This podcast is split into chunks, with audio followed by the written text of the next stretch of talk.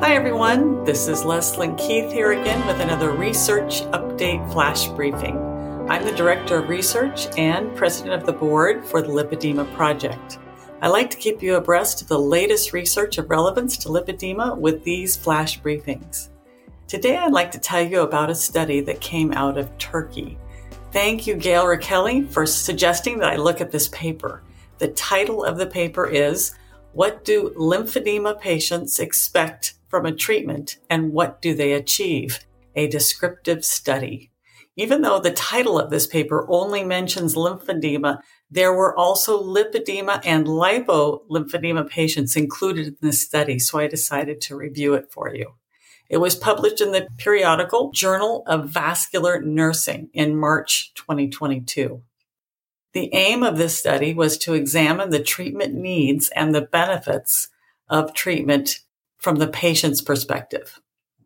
So here is the participants that were in the study. The demographic information and assessments were gathered on all of the participants.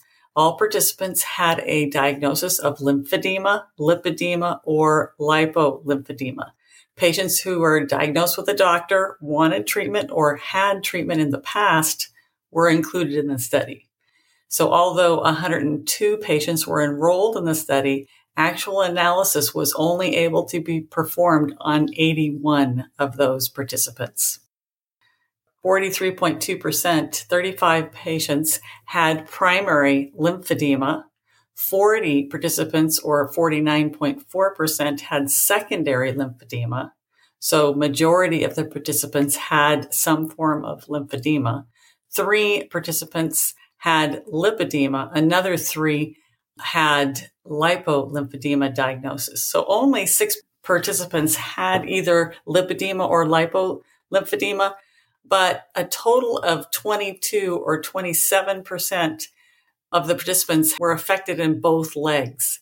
And so I felt like that increased the applicability to women with lipedema. So I still went ahead and did this, even though just a very small percentage actually had that diagnosis of lipedema or lipolymphedema. 78% of the participants were female. The average age was 47 and the average weight was 177 pounds or 80 kilograms. The average BMI was 30, which suggests that most participants were overweight or obese. The treatment experienced by most participants was a standard protocol of complete decongestive therapy in the two phases. So phase one normally includes manual lymph drainage, skin care, compression bandaging, and decongestive exercises. And this was done generally three to four weeks, depending on the severity of their condition. Phase two is usually the maintenance phase, and that generally includes compression garments, self MLD, pneumatic compression pump, exercise, and self care training. So, this is the assessment that they did in this study. They used the patient benefit index for lipedema. So, this is a diagnosis specific self report survey, and it has two parts. First, it has the patient's needs questionnaire, and this the patients score their own treatment needs according to their importance, how important it is to them. So zero means it's not important to them at all. And four, it means it's very important. And then they also had the patient benefit questionnaire. So how they perceived that the benefits of treatment were important to them.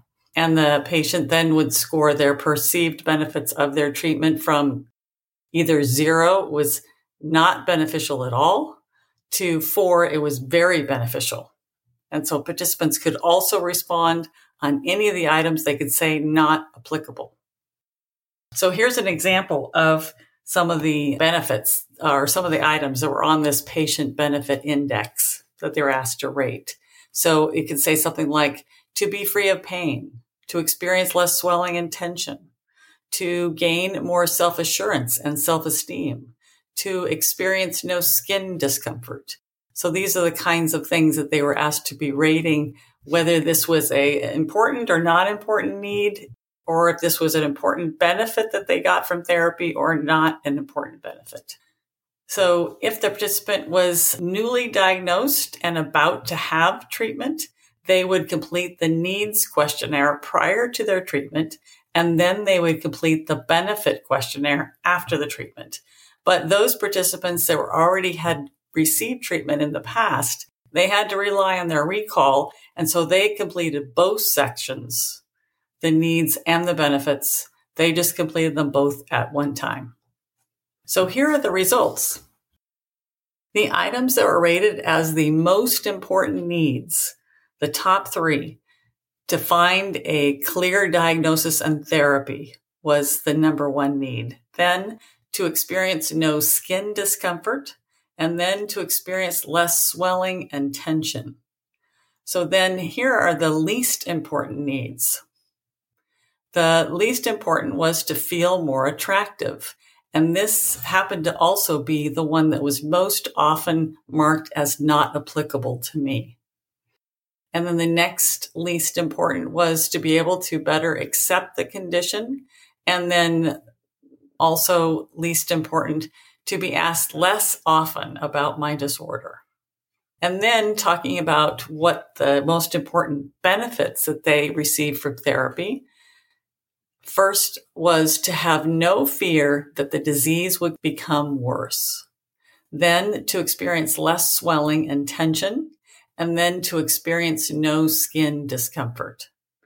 And then the items rated as least important benefits of therapy to have fewer out of pocket treatment expenses, to need less time for treatment, and to get prescriptions for treatment more easily.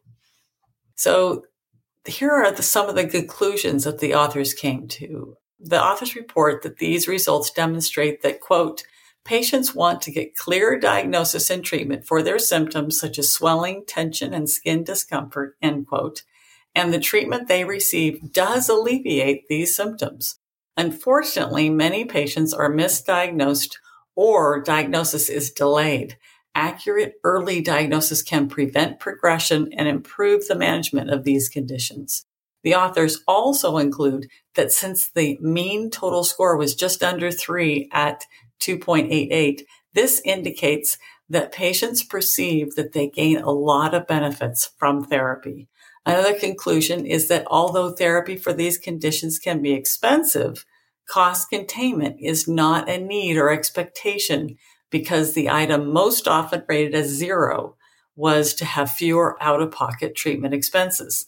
The authors suggest that this conclusion, however, may have been influenced by the fact that some patients did not participate in the study because they could not afford the treatment.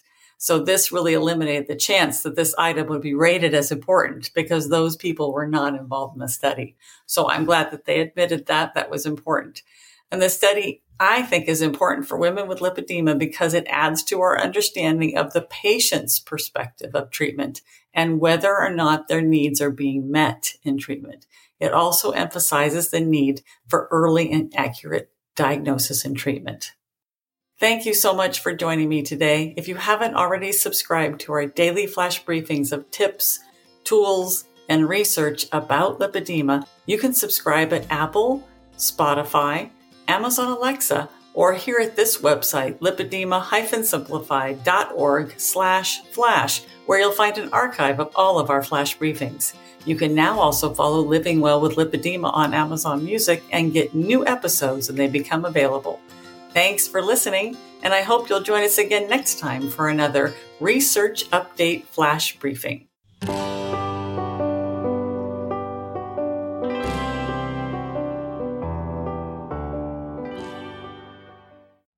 Hi there. This is Catherine Seo with a very quick and exciting announcement. Just to let you know, our three day event, Heart to Heart, is coming up March 31st, April 1 and 2. Make sure you don't miss it. We have speakers coming from all over the world and an amazing schedule for interaction with all of the community. It's going to be spectacular. Go to lipedema-simplified.org and be sure to click the link to get more information. And we'll see you there.